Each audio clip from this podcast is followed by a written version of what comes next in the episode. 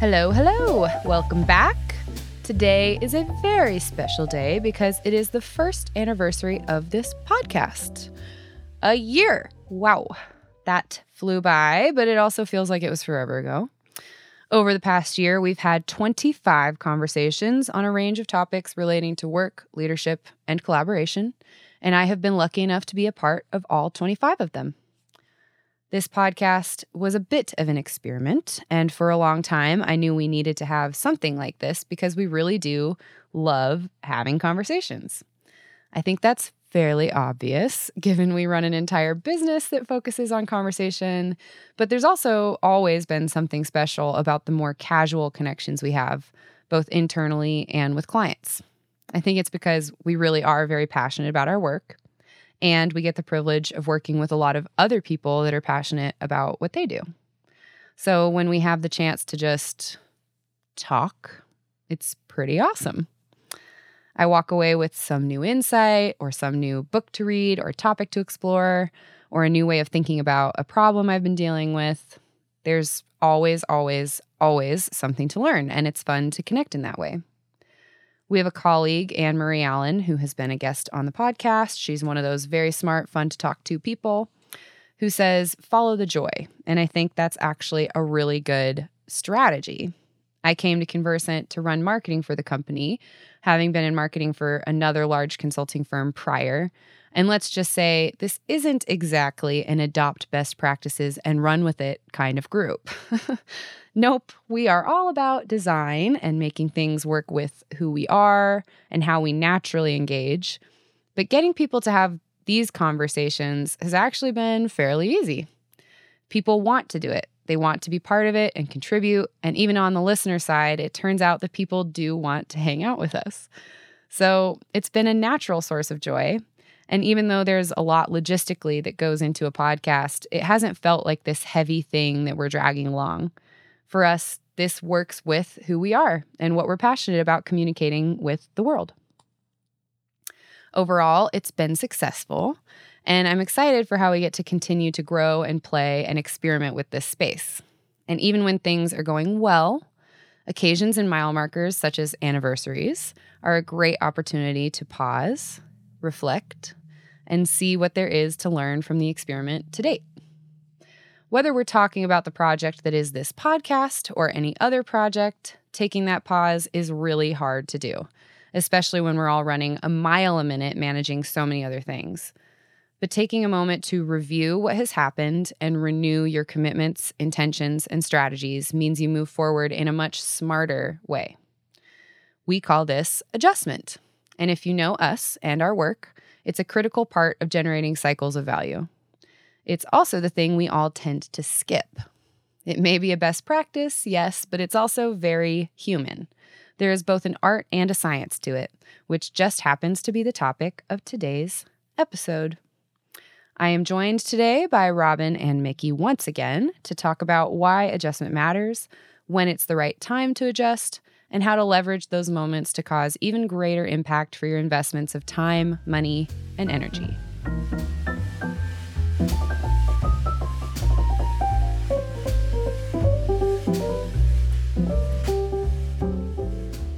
Welcome back to On Connection. And this is a very special episode because it is the anniversary, the first anniversary episode of our podcast. So we've now been doing this for a year. Can you guys believe it? A whole year. I cannot believe it, actually. I don't know where the year went. I don't either. And I'm so proud of us that we stuck to it for a year. this was not one of those projects that you picked up and put down really fast. And by you, I mean the collective you, collective. like all of us. um, that no, we took it seriously and it's been really fun. And um, you know, as with similar milestones, anniversaries, birthdays, things like that, those occasions tend to be um, opportunities for reflection and renewal. And we also think that it's a great opportunity for adjustment. And so that's what we'd like to focus this episode on is the power and art of adjustment and how having that mindset as a leader in everything that you do is going to contribute to increased value for all of the things that you invest your time, money, and energy in and your people. Um, so adjustment. Why do we care about adjustment and what do we mean when we say it? Well, I'll say a thing and then Nikki will say a thing. Mm-hmm. Um, mm-hmm. I, for me personally, I think there's a couple things that jump out at me. One is learning, right? It, it, both as an individual and as an organization. So I think periods of reflection and renewal give us a chance to really learn from what we've been doing and mm, get smarter as we go and keep reminding ourselves of the things that are working. Uh, so I think for me, that's what's in there. Uh, also, I loved how you said this about the the art of it. I think often leaders think about alignment and moving things forward as the starting place. And yet, in all of our organizational life, work has been happening. Work is happening all the time. So, what are we learning from and really mining to bring that forward into whatever the next thing is? So, I think that's what's on my mind about it. Mm-hmm. Oh, there's so many things about this. Um, I think if I look to 25 years ago, when we first started talking about cycles of alignment, action, and adjustment, um, one of the things that we noticed is that when we checked in on people, they were actually really taking the council for alignment conversations. They were really doing a good job of learning how do you manage action so that something actually occurs. But the part of the cycle of value that they used the least was the adjust protocol. Mm-hmm. And when we really looked into it, started talking to clients, we found out that they pretty much only went there when something went wrong. Mm-hmm. And the biggest excuse that people gave us for why they didn't do these adjust conversations that we recommend is just the lack of time. And so Richard Rianoshek back then started calling them acceleration reviews. And he said, Now I'd like to know who of you has no time for acceleration? Mm-hmm. Excuse me. And it began to alter the way we thought about that and the way we presented it to people. That adjustment is an asset to leadership, it's not a reaction to breakdown. And so that's the reason I'd like to take it on, is because I think thinking of adjustment as a leadership asset and how do you take advantage of it is different than yeah we have to adjust when things go wrong. Oh no that's just one of the reasons that you adjust. So i'm interested in this conversation so we can get more of the wholehearted view of why an agile leader is a really valuable asset to anybody any place Mm-hmm. Mickey, earlier this month, actually, Emma Rose and I were together, I think, when it happened. Um, we were proposing to a client that they needed a fairly rigorous adjust conversation because of something that had happened. And the CEO was a little ambivalent, I think, in the in the particular moment. And I said, basically what you just said about our point of view about it is an accelerant and it will, you know, so we called it an acceleration review. And he goes, okay, well, now that I like. yeah, that's right. He did. He totally flipped when you said that. Uh huh. Yeah. yeah. Well, said- I think because similarly to, I think in the last episode that just came out, um, the second in, uh, inclusive leadership one with Michelle, I said something in there about like the intersection model that we have. So go back and listen to that one if you haven't, um, if you don't know what I'm talking about. Um, is seemingly could uh, could seem very obvious and easy and basic upon first glance like okay a couple arrows they meet in the middle we get it right um i think same thing with adjustment it's this thing that we just overlook we think oh yeah yeah yeah we get it you know take make sure you gather your learnings from whatever you just did and move forward into a new phase about it.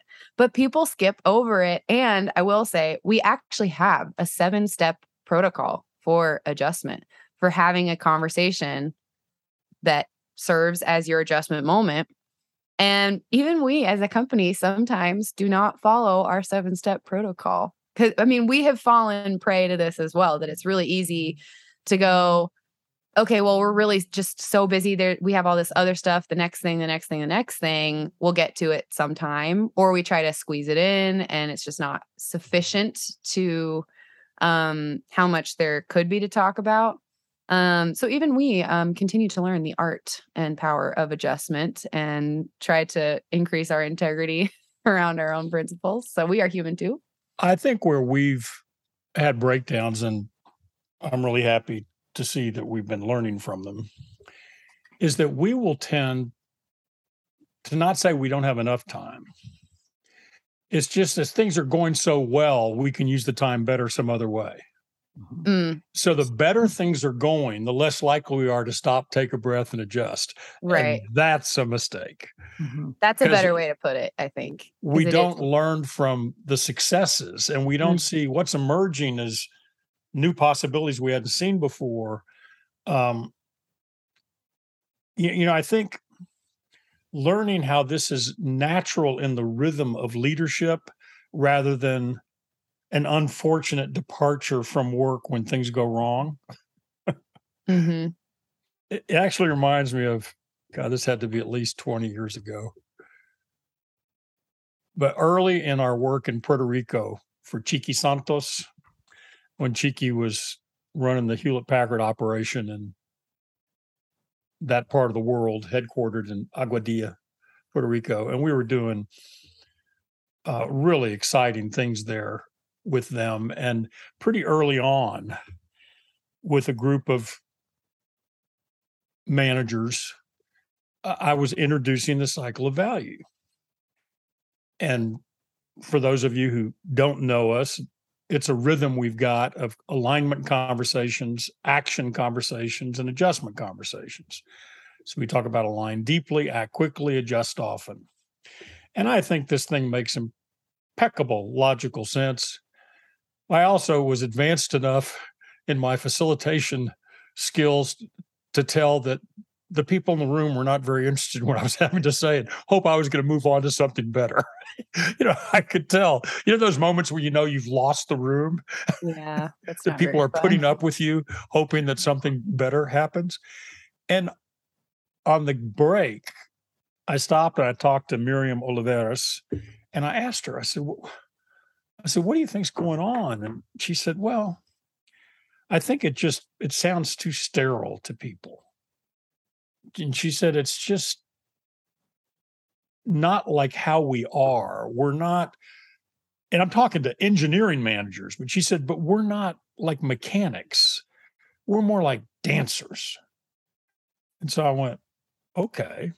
So I went back in front of the room and I told him about the conversation Miriam and I had. And I said, What's alignment, action, adjustment? What's align, act, adjust from the context of dance? Uh, Like, teach me. And it became a very uncomfortable moment because somebody stood up and said, Can you salsa? and I said, No, sir. they said, Are you willing to learn right here, right now? And this woman, it was incredible. And they got so engaged. It was so fun when they saw that align Act Adjust is a dance, when they could put it in that domain. And they showed me that the way that so many people fail to learn to salsa is they're not free with their bodies to go ahead and adjust what they're learning. They're mm-hmm. trying to control everything, they're trying to keep it all stuck. And so, what she had to work with me on was to free myself up to be able to let my body adjust to what the music wanted from it. And I thought that was interesting. Let your body adjust to what the music wants from you. It was amazing. So since then, I thought of for 20 years, life is always playing music for us. There's always some emerging music in the world around us about what's happening. And sometimes it's really beautiful and sometimes it's discordant. sometimes it's cacophony. But our job is to let ourselves adjust to it And I think that spirit is very different from the mechanics of yes, you need to align and then you need to take action. And then when things break, you need to fix them in an adjust conversation. Mm-hmm. Well, well, I think even the notion this is where you're headed, Mick, around it's not, we're not making adjustments because something's broken. I think the spirit of it is we want to have the adjust conversations be the place where we're learning to be smarter. And so the learning is both what's working and what's not working. So it's both. Back on the where do we fall sort of fall down. I what i think part of it is is we break the adjust conversations into two components. There's review so what has happened and to be as fat as per- purpose driven and fact based as we can. What was the purpose of the work to begin with? What are the actual facts about what's happening? What has worked? What hasn't worked? I think that part we actually do pretty rigorously. Uh, mm-hmm. who's there to appreciate? I think that part we do pretty rigorously. The, i think the failure for us is on the renew, which is the taking that lesson to say, where, how do we apply this to the next thing? And I don't, and I don't think we're unique in this, by the way. I think off, I was talking to a group actually just this week where they had had a healthcare organization that had had an amazing uh, response during COVID, like how they transitioned very quickly. and they never did an adjust conversation. So I said, well, how come you were able to do that? And they're like, yeah, we don't know. Cause they didn't they didn't they didn't learn from it. And the reason they didn't bother is they thought well when are we ever going to have to do that again?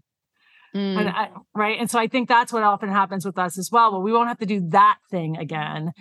Yes and if you're in in it to learn about the system and how people are working together there's always something you can learn that will apply to the next set of circumstances. And so how do you really use that as the time to apply whether it's in it like I think that's like often people wait till the project's over and then they think, well, we're not doing that project again. We don't need we don't we don't need this. No, that's not the point. Like what is there to learn to apply to the to the next thing and the next thing? Right. Like how did we learn to work together? Mm-hmm. And I mean, even if that group of people doesn't work together again, then each of those people learned something about how people collaborate, either mm-hmm. successfully or not so successfully, and then carry that forward to whatever endeavor they move to next. Sorry, what were you going to say? That we've talked in the past about something that we have to stay conscious of ourselves. And when we are, we tend to do this really well, which is that there are four classic reasons that have equal importance for adjustment. The first is where things are going better than we expected in any way. and that's the one people tend to step over because we don't stop close to the action and learn what happened. What's the reason that this thing has gone so well? How come we're above target or how come things are stronger than we expected at this point? So that's one. And I'm saying all four of these have equal weight, they're equal importance. The second is if things are going worse than what we expected, which is the obvious one. The third one is, and we'll come back to this in a moment, the rhythm of this particular effort you know this purpose and this set of goals what can we predict that tells us how often we should check in given the dynamics of this particular situation which we'll come back to? And the fourth one is if something significant changes in the conditions. Which could be and, a team member joining or a team member leaving. I think sometimes people don't think about that right? Um so they have a key member of it so it's it's circumstances could be external circumstances, but it could also be circumstances within the team. Absolutely. I, one of my dumbest moments from a long time ago, uh, not that there haven't been any recently, but this particular story is from a long time ago. We were working on a congestion relief project for a group of cities who are close to each other and all part of a major metropolitan area about what they were going to do in terms of traffic mitigation, you know, what was going to change about the rules, the regulations, the policies, the investments in public transportation that was going to cause congestion relief. And we did a huge amount of work with uh, government officials and public process things, having groups of people from different kinds of neighborhoods come together, making a huge amount of progress. And I was really excited about the next cycle And then things kind of ground to a halt and got contentious and ugly, and it became so obvious. The most influential city in that cluster of cities had had a new city council election. Mm. Five of the nine members were new. Mm. We should have stopped the entire project at that point to have an adjust conversation so that those people could be in on what's happened so far, summarizing the lessons, give their point of view. We really needed to refresh. And it fits Robin exactly with what you just said that some of the players in the game had changed. And I didn't call for a halt to stop, take a breath.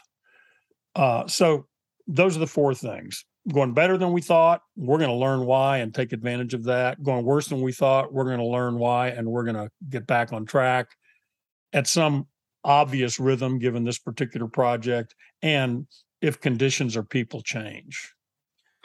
You know what's really interesting? Like I had a thought just as you were saying this that I hadn't really thought about before. You know, we talk often about impotent explanations, so explanations that don't necessarily help, and kind of counterintuitively or eh, just in a way that I had never put together. I actually think when things are going better than expected, we actually often have an impotent explanation for it. Like the something that's circumstantial where, we're not actually appreciating what we have done as leaders or as a collective that have aided it in getting there. And so it feels like well we don't need to talk about that. Like it's just it's you know this this thing over here is happening the economy's better blah blah whatever. But uh, uh, more often than not i was just thinking as you said that like why don't we do that? Well because our explanation actually isn't that powerful about why it's and so but we get locked onto it uh, around why it's going better than we expected it to. Mm-hmm. uh, and what had me think that actually emma rose oh us about this us about this actually so i'll tell a story on myself this is one of my not bright moments we were talking about that we had a goal for listenership on the podcast and we are exceeding the goal and my explanation was we set the goal too low which well, so I started telling the story. like, so my impotent explanation was we didn't set a very good goal. Right. um, as opposed to actually pausing to say, wait, like it is going better than we expected, or you know, better than that we had predicted it would go. Well, and I think that's really important because I was thinking about it in the context of the the podcast too. Um I think to your both of your point that um it's not just when something's wrong. Part of it is you didn't know what you didn't know when you started the whole thing and you couldn't have known. So for mm-hmm. us, we had no idea if this podcast was going to be successful or interesting to anybody out in the world. I mean, we hoped so. And I think we had a hunch that, yes, it was worth investing the time and energy and resources on it. Um, and so thanks everybody that's listening because you have helped prove that that was a worthwhile risk. but that we couldn't have known how popular it would be. Um, that's not to say that you all should not continue to send this to your friends and post about it on LinkedIn and listen and mm. follow because we still need more of you. um, but we just couldn't have known. We also didn't, we haven't done a podcast in years and not with this team. And so we didn't even know really the landscape of podcasting, which is also a world that has so quickly and rapidly evolved over the last five to 10 years. Um, so there was a lot of learning and adjustment in the beginning, even around reporting, even around knowing how to measure whether it was successful or not. So, you know, yes, an explanation is that we didn't set the goal high enough. Um, the other is we didn't even know how to measure that or how to predict anything. Now we have a year worth of data. And so for 2023, we can set a more educated goal, perhaps. That's right. Um, but yeah, you don't know what you don't know until you know it. And you you might miss that you found your way to knowing it if you don't adjust. So yeah. Yeah, I want to back up a little bit to try to deal with the question about what's the source of agility? Because we're saying the adjustment portion of align act adjust is really what has the cycle of value be a, a source of value for an agile leader. And the source of that capacity to adjust it begins with the align conversation. Because mm-hmm. we're adjusting for something you know so as we've talked about before in the align conversations we're really looking at what is something we're committed to and which we are crucial to the success of that commitment. And we come together to really appreciate and commit to a purpose for the work and specific measurable outcomes that if we're true to that purpose it's going to go well. Because it went by so fast robin when you were talking about review and renew and that we're pretty good at review because you went right back to purpose and goals and but if we don't have that one of the things we've seen when people do what I'm sure Emma Rose will include in the notes from this, which is the adjust protocol she's talking about, the seven mm-hmm. steps, is often the first step, which is just cite the purpose and goals that you're adjusting. A lot of times people find out, well, our first lesson is we actually never aligned on a purpose and we had different views of which goals were high priority. And mm-hmm. so the aligned conversation itself really establishing what's the wholehearted reason for the work and what's the impact we're going to make and how we know we make it that's really the source of the thing. So you have to have that in place or it doesn't work. And that's why i like this align deeply which means don't step over that moment. We've got to make sure there's a purpose people are awake to devoted to and particular outcomes that we all are excited to go accomplish then you get an action as soon as you can, as soon as you see an action that advances that purpose and goals and adjust often. That goes back to that align deeply, act quickly, adjust often. So you mentioned that just a couple minutes ago, Robin, and I just wanted to go back to it is that mm-hmm. if you don't have that, this thing doesn't work so well. Well, the only other thing I would say is that let's say you didn't align sufficiently. That doesn't mean you can't use the adjust protocol to maybe unearth where there were better opportunities for alignment that you did not take uh, advantage of and to more valuably chart how you're going to move forward into another alignment phase. So it doesn't mean you can't you can't use the cycle of value if you're already in the middle of a project and you didn't align very well. No, right. great no. opportunity for adjustment, actually. Perfect. well, and the other thing is like align deeply. I think sometimes people interpret that like align on everything full to completion to the very end of all the things that you could possibly align on right like they get like they get deeply uh and i don't know what the other word I'm looking for is, but something that's like in in totally like to, on all things. And Mickey, what you said I think is really important and often gets missed is like until you see the next action to take, like align deeply to see the next action, act quickly. And what I say often is the reason you have to act quickly is we often won't actually know how well aligned we are until we get into action. Because you'll mm-hmm. say a thing and I'll say a thing, and it's possible that we said the same thing and meant two very different things by it. And we don't know that until we actually get into action. right? Mm-hmm. Yeah. Right. Because it's not, I said this to a group this week. It's not like people leave a meeting and think, like, oh, I'm not, I said I was going to do this thing. Now I'm going to go do, to, do something totally different. I don't think people actually are set out that way. It's that the way we were talking about it, did we didn't actually say all the words we needed to say, or we didn't listen to one another oh, the only way all of that works is if you're making rapid adjustment. So the only way the whole the whole thing actually has to work together. So like align deeply to see the next action, get into action quickly because that's what's going to test how well aligned you are. Adjust often so that if those actions are misaligned, you've got a, a rapid way to sort of get back into alignment and move forward. But You've got to do all of those parts. And then to have that adjustment come from a place of learning and realignment as opposed to blame. Because I think that's the other thing is that if it's hey robin you said you were going to do this thing and now you didn't do it. Like what the hell's wrong with you? That it doesn't make people want to show up to those conversations very often. It doesn't have people want to really learn it lean in. It has me be has us be defensive about here's why i did the thing i did as opposed to really listening to what did what did we miss in what each other was saying? Did we miss a purpose? Did we miss a criteria that like about what how we were going to set priorities that I didn't understand. Mm-hmm. Um, but that's really what's uh, key in having that whole cycle work together. Well, and there's a very good reason, and I think we can maybe demonstrate this before the episode is over, but um we actually have the question of what's worked well come before what worked poorly in the protocol.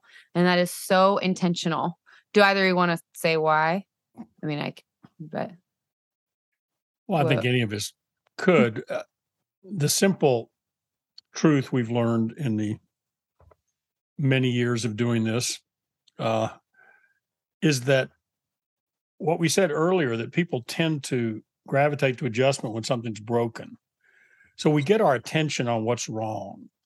And if we go there first, it actually gets the way people are processing information to be oriented around what's wrong. And they're actually not in good shape to discover what's right. You know, we've been involved in some debriefs of terrible breakdowns, terrible breakdowns with organizations and situations where loss of life happened. I mean, really, some terrible things. In every one of them, there was something someone did that was valuable. There was something to stop and take a breath and realize that was good. We want more of that. So we found if you don't go after what worked well first, people neurologically get oriented around what's missing, what's wrong, what's broken, and they can't see it very well. So we've gone to what doesn't work and then back to what worked, the what worked doesn't produce much. But we've seen for 30 years, if we go to what worked first, and you won't move until people start to notice some things there, you still have a rich and robust conversation about what didn't work. So that's my response to that, Emma Rose. Mm-hmm. Plus one to that, and ampersand. What I'll add is I think the other reason why it's really valuable is that when we start talking about the things we want to do differently, more often than not, the solution to what broke down is actually in the thing that went well, meaning that we could apply the thing that went well, the thing that we already know that we're good at, as a way to solve for the thing that went wrong. Oh, Not all the time, but so often the thing that went wrong, we forgot the thing we did well or we didn't leverage it in that moment, right? So, time and time again, organizations are not taking advantage of their biggest strength is in those things that went well to actually solve the problems that they have. Mm-hmm. Oh, that's good. So I think that's well, the reason. And I mean, if it works well, this should be a re energizing experience, not a demoralizing one. Right. It should be something that people leave feeling empowered and excited about the next action you're going to take. Um, proud of what you did do to some degree, or that there's a story you've now created out of what happened that's more valuable than maybe what you went in with. And that it is, it's adding a new dose of energy and vigor for now the next thing you're going to take on. And if you don't have a foundation on which to address any of the things that you need to work on, that's not very encouraging for people. If all you did was unearth all the things that are wrong and all the ways that people are wrong and all the ways that they're screw ups, that's not very um that's not very supportive of any of the behavior you do want to see. Rose, that's why sometimes the question in the protocol does say, you know, what didn't work well. Mm-hmm. Um, sometimes I will amend that question to say what felt harder than it needed to, because sometimes mm-hmm. people can lean can go there first. Like what just felt like this took longer or was just tougher than we than we think it should have because because sometimes people even still has it depending on the culture of the organization and uh, and the whatever the challenge is um and particularly if it's something that did seem to go really well um people that even in the what didn't work people sort of hesitate and can't find anything so sometimes it's just well what what felt like it was harder than it needed to be because mm-hmm. there's and that i found to be also a rich and interesting question mm-hmm. you know going back to the spirit of what worked well, I want to use something that worked very well in the past to return to something that we promised a few minutes ago, which is if you look at the four reasons for adjustment, which is things are going better than we thought, worse than we thought, or a routine that fits with the nature of this particular commitment, or when the conditions and people change. So that third one, I want to go to something that worked really well that we've really this is an example of a lesson that we have used over and over and over and over again since then. So to me, it's worth looking at. So back in, gosh, sometime in the 90s, uh, when we were working with the inkjet business and Hewlett Packard, and inkjet was being enormously successful, so much so that there were a lot of other competitors coming into the marketplace with similar kinds of technologies like Canon Bubblejet and Lexmark, et cetera, et cetera. And uh, Dana Seccombe, who was the head of the inkjet business at that time, and Greg Merten, who was the head of inkjet manufacturing, they really knew that you they needed a manufacturing presence in Europe because the transportation costs for getting product from the US to the European market were huge, which is making the cost to the consumer unacceptable. With all these other people entering the market starting in Europe, you know, that was a problem. So they wanted to do this plant in Europe. And that'd be fun another time to talk about that's our decision making process for where it went. But it ended up being in Ireland, uh, right outside of Dublin, in a place called Liffey Park. They went to Lou Platt, who was the CEO at that time, for permission for the budget because this is a very large plant, and we're talking uh, you know, what are you doing with a billion dollars kind of investment? and Lou said to Greg and Dana, from everything you've shown me about the market and what the issues are and the risks are, to justify this budget, you'd have to have that plant open in 18 months. Well, the fastest they'd ever built an inkjet plant before that was three years. So Greg took this on like a very serious challenge. How are we going to see whether or not we can do that? And so we were in Dublin meeting with it was close to around 50 people who we thought was a microcosm of the community that would have to make this happen.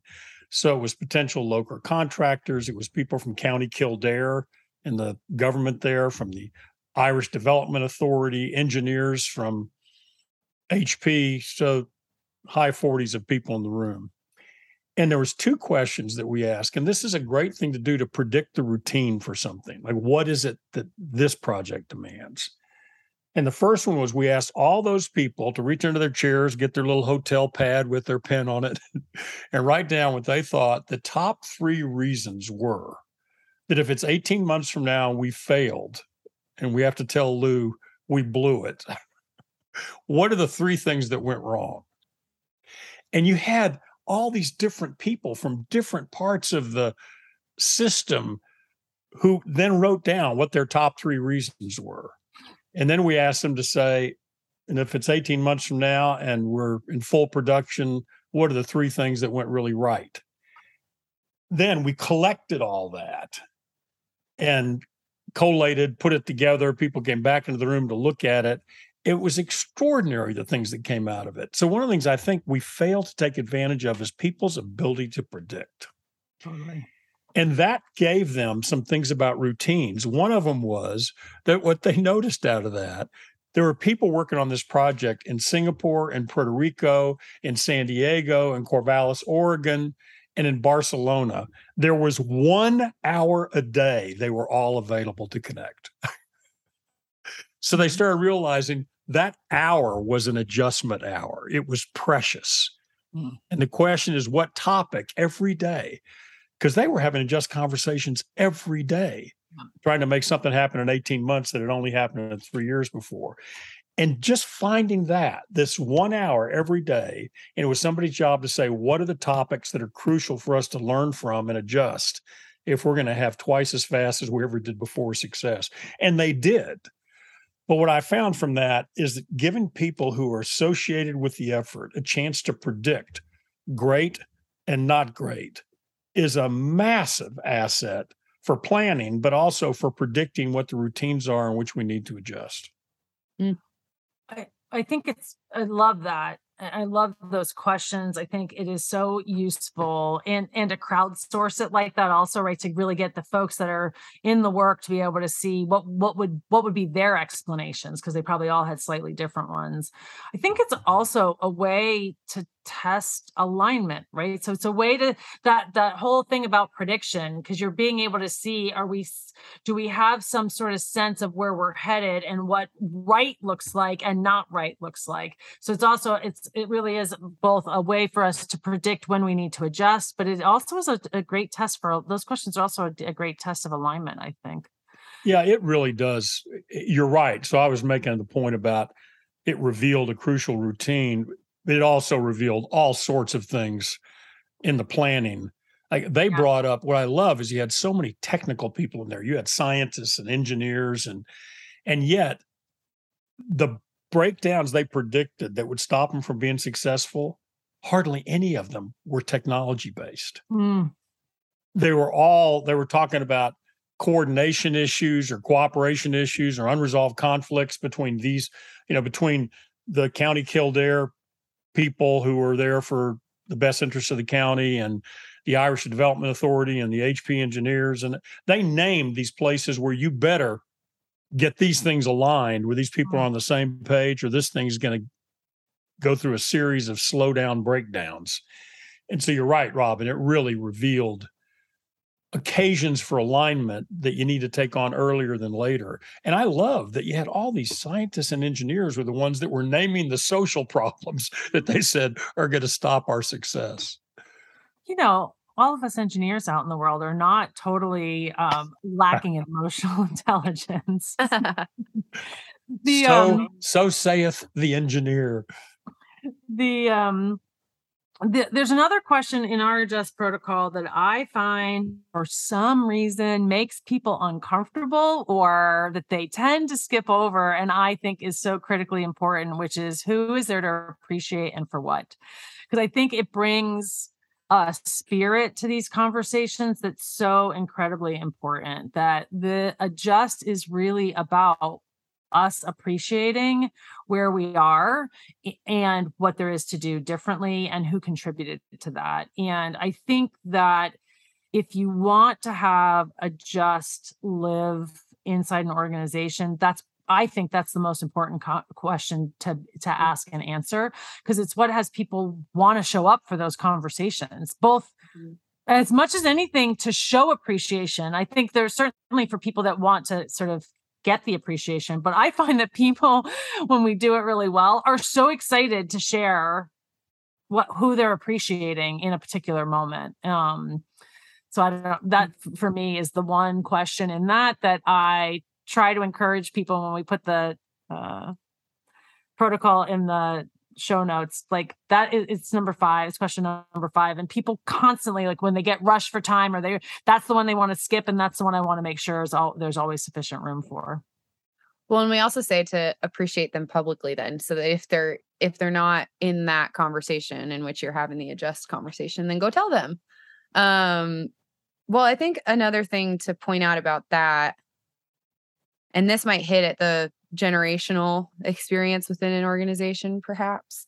I think it's really easy for very well intended leaders who are responsible for a number of projects, having a hand in a number of different things, that it seems like the fastest way to get things going the way you want them is to point out all the things that are wrong. So catching them, whether it's in a formal adjust conversation like this or just along the way, kind of goes back to um, Mickey, the comment you made a couple episodes ago about um, seagulling, the seagulling leader who's floating around checking out all the projects and then just dips in, finds something wrong, leaves. And then you have to f- deal with it. Um, but I do think it's it usually is very well intended and it's out of a place of care for wanting things to be successful. So in the little bit of time that we have, here's something that needs to be improved. Here's something that could be better. Here's something else that could be better. Um, but the just taking a moment to appreciate who's done what, what what behavior you do want to celebrate and continue. Uh, I think that's a huge part of feedback and performance reviews being successful is not just looking at their weaknesses and where they need to be better, but also perhaps starting with their strengths so that that's a foundation on which they can address the areas of development.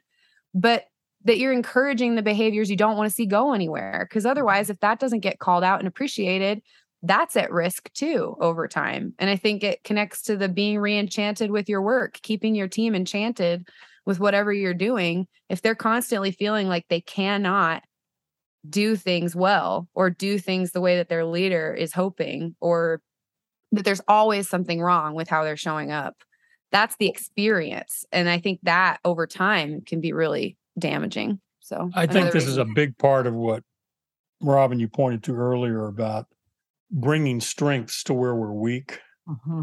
That we have proven over and over and over again the fastest, most efficient way to improve anything is the reallocation of strengths. Mm-hmm. Like taking something we're good at and seeing how does that apply to this place that's slow or hurt or broken or at risk. And the way you were just talking, Emma Rose, it really gives us a chance for the appreciation conversation to highlight strengths. Because what comes right after that are what are the actionable insights in the protocol? And I think when you're really in the presence of who you're appreciating and for what, you're really conscious of, well, where do those strengths help with what we want to do differently going forward? It's I think it's it's really wise, Robin, you brought this up as crucial. Uh, I also want to say a couple things about we say in there who is there to appreciate and for what. Mm-hmm. And as y'all know, we don't tend to use language unintentionally. Mm-hmm. That's very intentional. So it's not general. So who is, oh, yeah, which person or people specifically are you appreciating for what specifically they did rather than appreciation? I want to thank all of you for your hard work okay, now move on. you know, that, that doesn't land any place. And so who did what specific thing? And it's appropriate to that person so that they know. You know, I remember, gosh, 30 years ago, when I was going through a major shift and deciding to, uh, kind of maybe it's more than that, this is where Richard and I were beginning what became conversant and changing our lives to okay, we're going to really form a company. And I was working with somebody who, in her practice, and uh, she was been very successful in that practice, and she knew that we were about to open ourselves, and we're going to do this from home, or at the home office. And she shipped to me a printer because she told me she bought a new printer for her home office and she sent me her old printer. Now, I know for her, the thing to thank her for was, gosh, thank you for the printer. I know I saw her handwriting on it. This is somebody who's very successful, did this herself. She packed this up. She had to go find the manual and put it in there. She put in supplies. It had all the right paper and tissue in the right place to keep everything stable. It was taped shut and her handwriting all over the address. And I thanked her for taking the time to actually do that personally for us, that we felt like there was somebody in our corner really helping us succeed. And I know that's what mattered to her is we realized she did that herself. and so that's what I mean by who this particular human being for exactly what. So I'm hoping that people, when you're appreciating, are looking specifically at contribution and making sure that people know you know what they provided that was unique and special and valuable. Mm. I think the reason also for in the protocol, Emma Rose, is um goes back to what you were saying. It's sort of to be that moment as a reminder. I say this about all of our protocols. They are there to help us have the conversation that we think is going to be the most valuable.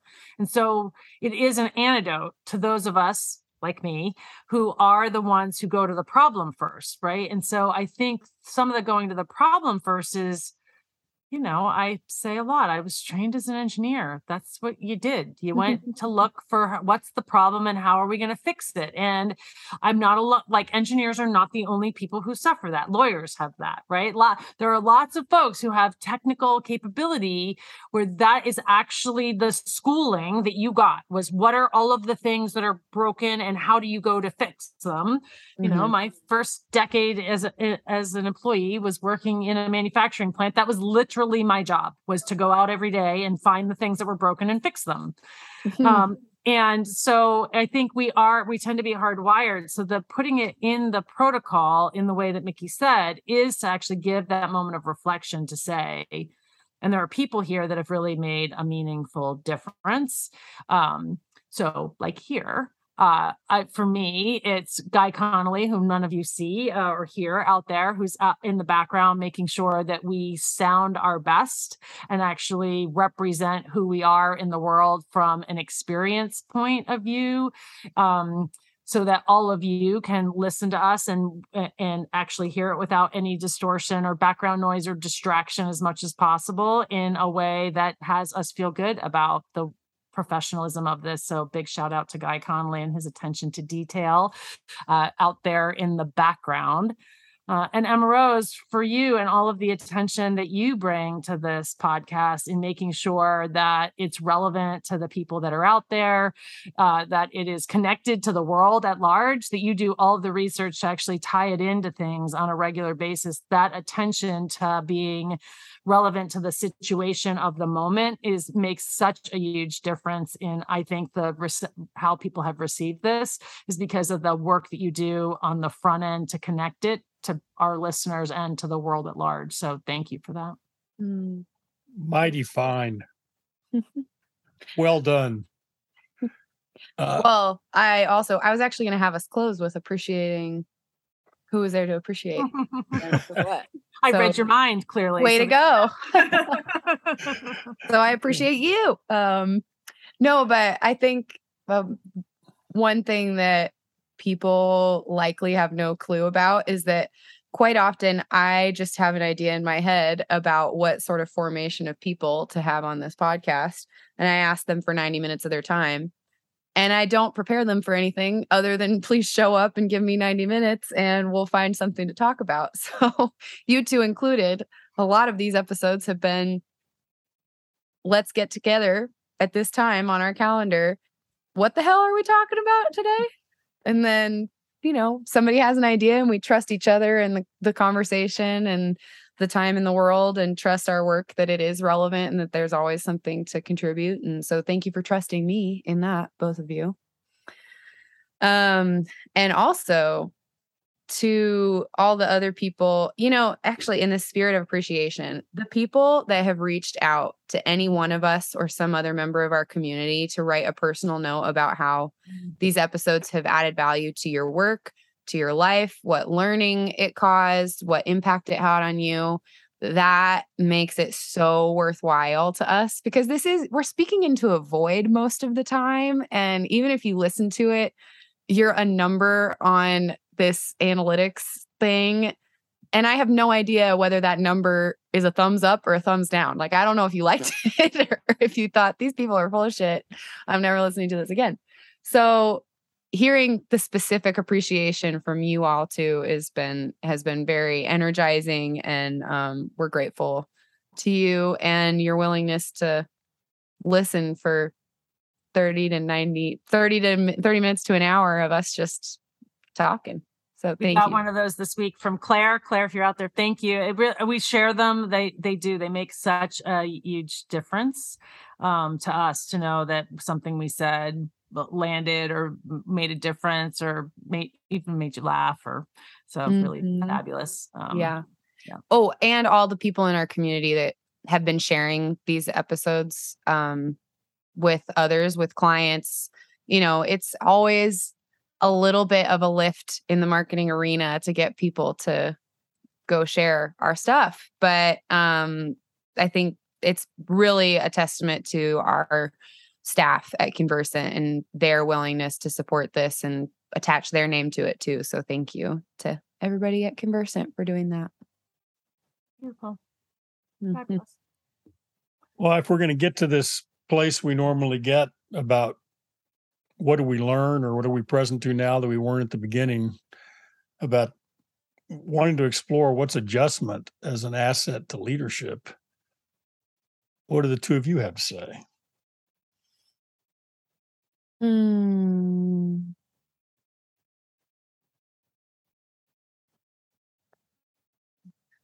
Well, I mean, I loved your questions about prediction and having people personally reflect on those. And I actually wrote it down for an upcoming client thing that I have that I'm still trying to put the agenda um together for that what they want to do is big and important and they have a tendency to not follow through on their big important things that they need to do. um so creating instilling in them this priority of adjustment and routine around it and committing as as individuals and as a community to one another that they're going to have integrity around that i think will be what makes the difference in making this new effort for them successful. So thank you for presencing that for me Yeah, I think setting up the that you can actually at the outset really set up and begin to predict where are the places for adjustment is uh a great was great for me to hear today. And also to have that be even in the next in the adjust conversation, when is the next when is the next most relevant time for us to have this conversation? I think is really smart. So great. Mhm. I think what I'm present to that I wasn't an hour ago is just the aesthetic beauty of adjustment. Mm. You know, being reminded again of Cheeky and Miriam and saying it's all about the dance, and me realizing that I could actually explore salsa from align act adjust. You know, was, and I think of things we've talked about in the past about when Aretha Franklin stepped in for Pavarotti and shocked the world because who, who thought Aretha could do that? Uh, or when the violinist Midori, when she was 14 years old, you know, went through broken strings twice in the middle of a Leonard Bernstein concert and adjusted so gracefully in it that at the end of it, he got down on his knees and bowed to her. Mm. There's something about embracing that the world is in constant movement. And if we are too, it's a dance. Hmm. If we aren't, it's a wreck. and that's what I'm just being conscious of now that I wasn't an hour ago. really beautiful well thanks for being in this with me guys i think we'll do another year yeah we'll give it a shot and um We're setting a higher goal though. yeah we're gonna have so all you please go out and promote this podcast with your communities. Um we'll send gifts. Um no but i you know i just want to say too that we do have a plan to have our own adjustment conversation about this and following our protocol. So i will include that in the show notes so that you can all use that with your own teams or reflect on those questions for yourself in whatever endeavor you are currently in. Um any other closing thoughts from you guys about adjustment? Cool well happy anniversary pod fam. We will see you again very soon. Goodbye. Bye bye, everybody. Bye all.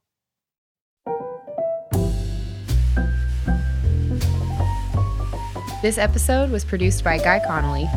Original artwork is by Dana Buckingham, and music is by a cast of characters. Special thanks to Conversant's extended community who inspire the continued evolution of our work and stand with us in our commitment to change leadership, business, and the world through conversation. You can learn more about Conversant at www.conversant.com. On Connection is created and produced by the members of Conversant. Awakening the world to the power and joy of authentic human connection, we set a new standard for leadership that produces meaningful, enduring impact. Until next time.